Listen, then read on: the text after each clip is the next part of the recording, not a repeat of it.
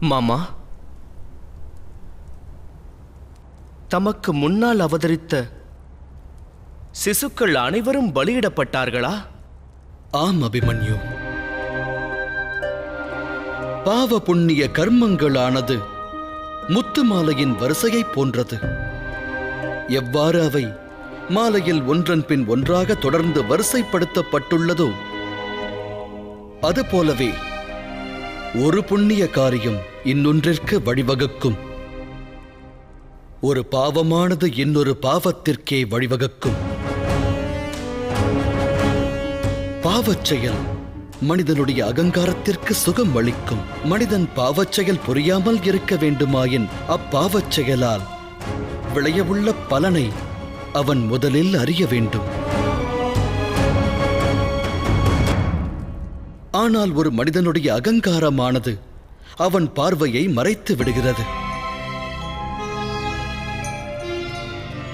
தொடர்ந்து அதர்மச் செயல் புரிவதற்கு அவனை அகங்காரம் தூண்டி விடுகிறது அதர்மைகளுடைய அக்கிரமங்களை அநியாயங்களை அகிலமானது எந்த அளவு சகிக்கும்? அது அதர்மிகளுக்கு எவ்வளவு மன்னிப்பு வழங்கும்? எனும் தீர்மானத்தை அகிலமே வகுக்கும். அகிலத்தில் எவருக்கு தண்டனையை வழங்கும் சக்தி உள்ளதோ அவர்களே அம்முடிவினை மேற்கொள்ள வேண்டும்.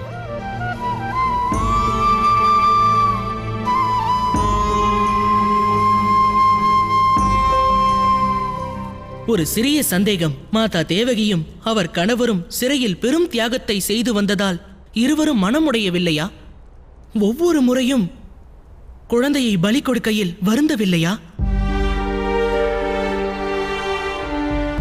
மகனே பிரதிவிந்தியா பிறந்த முதற் குழந்தையை இழந்த பிறகு அதன் தாய் தந்தையான தேவகி வசுதேவரின் வதனத்தில் விரக்தியானது குடிகொண்டது.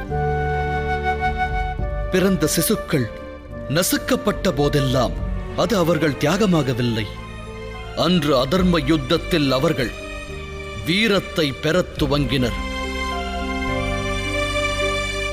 பலியிடப்பட்டது. என் தாய் தந்தையின் ஆனந்தம் ஒன்றே ஆகும். அவர்களுக்கு ஏன் இந்த அநியாயம் நேர வேண்டும்? மகனே சுதகர்மா தர்மத்தினை அகிலத்தில் ஸ்தாபிக்க முயற்சி செய்பவர்கள் சந்திக்கும் வேதனைகளை நீ அறிவாயா? அவர்களுடைய மேலான செயல்களானது பாவச் செயல்களாய் கருதப்படும்.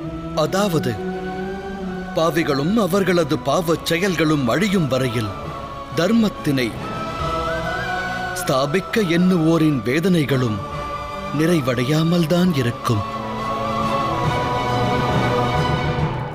என் கூற்று உண்மைதானே திரௌபதி?